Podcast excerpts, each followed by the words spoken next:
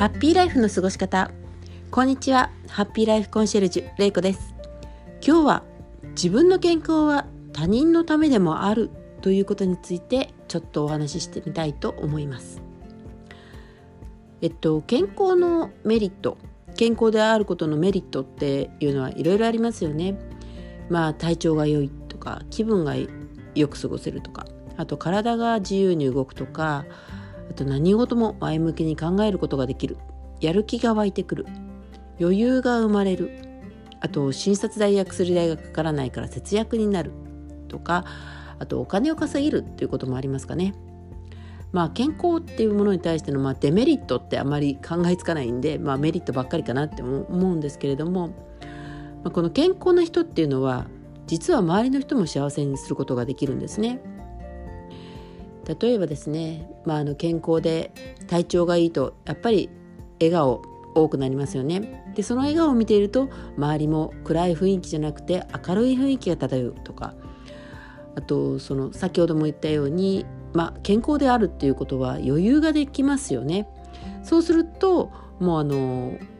誰かに助けてもらうっていうよりも誰かを助けてあげることが多くなってまああのその助けられた人は今度また気分も良くなりますし助かるっていうことでまた別の人を助けてあげられるようなことができるようになりもなりますよね。あとまあ健康な人が元気に仕事をしている姿っていいですよね。なんかはつらつとしてるっていうか。でそういう姿を見ていると今度またあ自分も頑張らなきゃななんて思う風な思うこともあったりしてそうするとやはりよっしゃ頑張ろうって思ってもらえるっていうことでそれもその人の一つあの幸せにしていることの一つだと思うんですね。あと、まあ、健康であるとポジティブな気分になりますよね。まあ、どっちかというと不健康な人がネガティブで健康な人でネガティブな考えを持つ人って、まあ、少ないかなと思うんですけどそのポジティブな考えをあの持っている人がですね言った言葉これもやっぱりポジティブなものが多いのでその言葉が誰かの人生のヒントになってるっていうこともあります。でさらにはですね健康はあの人助けのためにもある、まあ、人助けもできますよね。健康であるとあの献血とかもできますしあと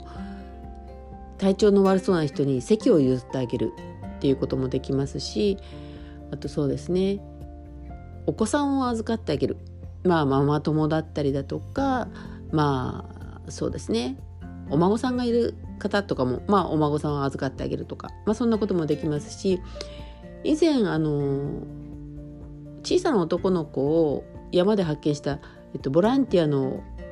男の人、えっと、小畑さんでしたっけねそういうそのあの人もまあ元気だからボランティアもできますしああやってお子さんを探すっていうような行動もできたと思うんですね。でまあ人助けっていうのは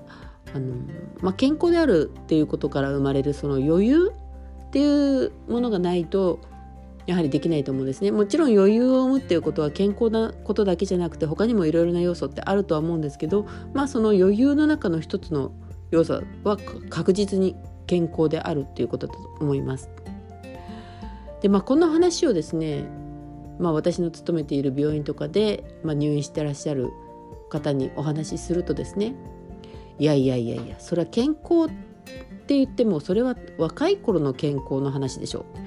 う。そんなけん自分が元気だ健康であったってその若くなかったら子供なんか預かれないしボランティアなんてまさかっていうような言い方をされたりするんですね。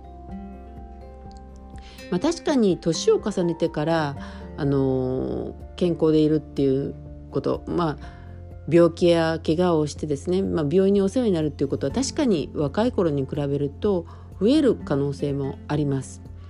あの自力で治すっていうことがなかなかしにくい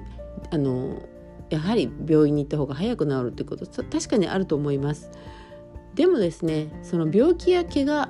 が治ったら元の生活に戻る。元の生活に戻って今までの生活を続けるんだ。っていうそういうふうに頑張る。っていうことが大事なんじゃないかなって思うんですね。そういうふうにあの頑張る。っていう気持ち。自分は元気でいなきゃいけないんだ。っていう気持ちっていうのはやっぱり家族にも伝わると思いますしその姿を見てですねやはりあの家族もまた頑張れるっていうのあると思うんです。でそういうふうに考えるとやはりこれは年関係なくですね健康であるように努めるということは大事だと思います。もうであの私もまああの親がいますが親が元気でいるっていうことは本当に助かるんですね。特別に何をしてもらってるわけではないですけれどもただ元気でいてくれる自分で生活をしてくれているっていうことが本当にありがたくってもうそれだけで、まあ、私の生活というものがなんていうあの私の思う通りに私が自分の生活をすることにもつながっていますしまたその親が元気でいてくれるっていうことは本当にあの心の支えでもあるんですよね。でその支えがあって私はこうやって好きなことができていたりとかしますのでやはりあの元気これ健康っていうのはとってもありがたいなって思います。これってだから別の方向から言うと私が元気でいることが今度は私の子供の幸せ元気にもつながっていくんですよね。そしてその元気のもとに子供が誰かを助けてあげたりだとかそして幸せにしてあげたりすることができたらそれはまためくあの巡って私の幸せでもあるわけですよ。だって子供が幸せなんですもの。私も幸せですよね。で私が幸せでいることは私の親も幸せなんですよね。そういうふうに考えると本当に一人一人が自分の健康を守るっていうだけでどれだけ多くの人を幸せにしているかっていうことやはりあると思うんですよね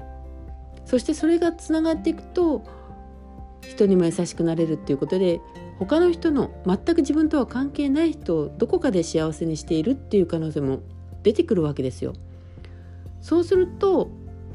自分の健康って本当に大事にしなきゃいけないなって思うんですね。それはあなたも一緒だと思うんです。あなたが健康でいるっていうことがどこの誰を幸せにしてるっていうことははっきり分からなかったとしても必ず誰かを幸せにしています。必ず誰かのためになっています。なので大きく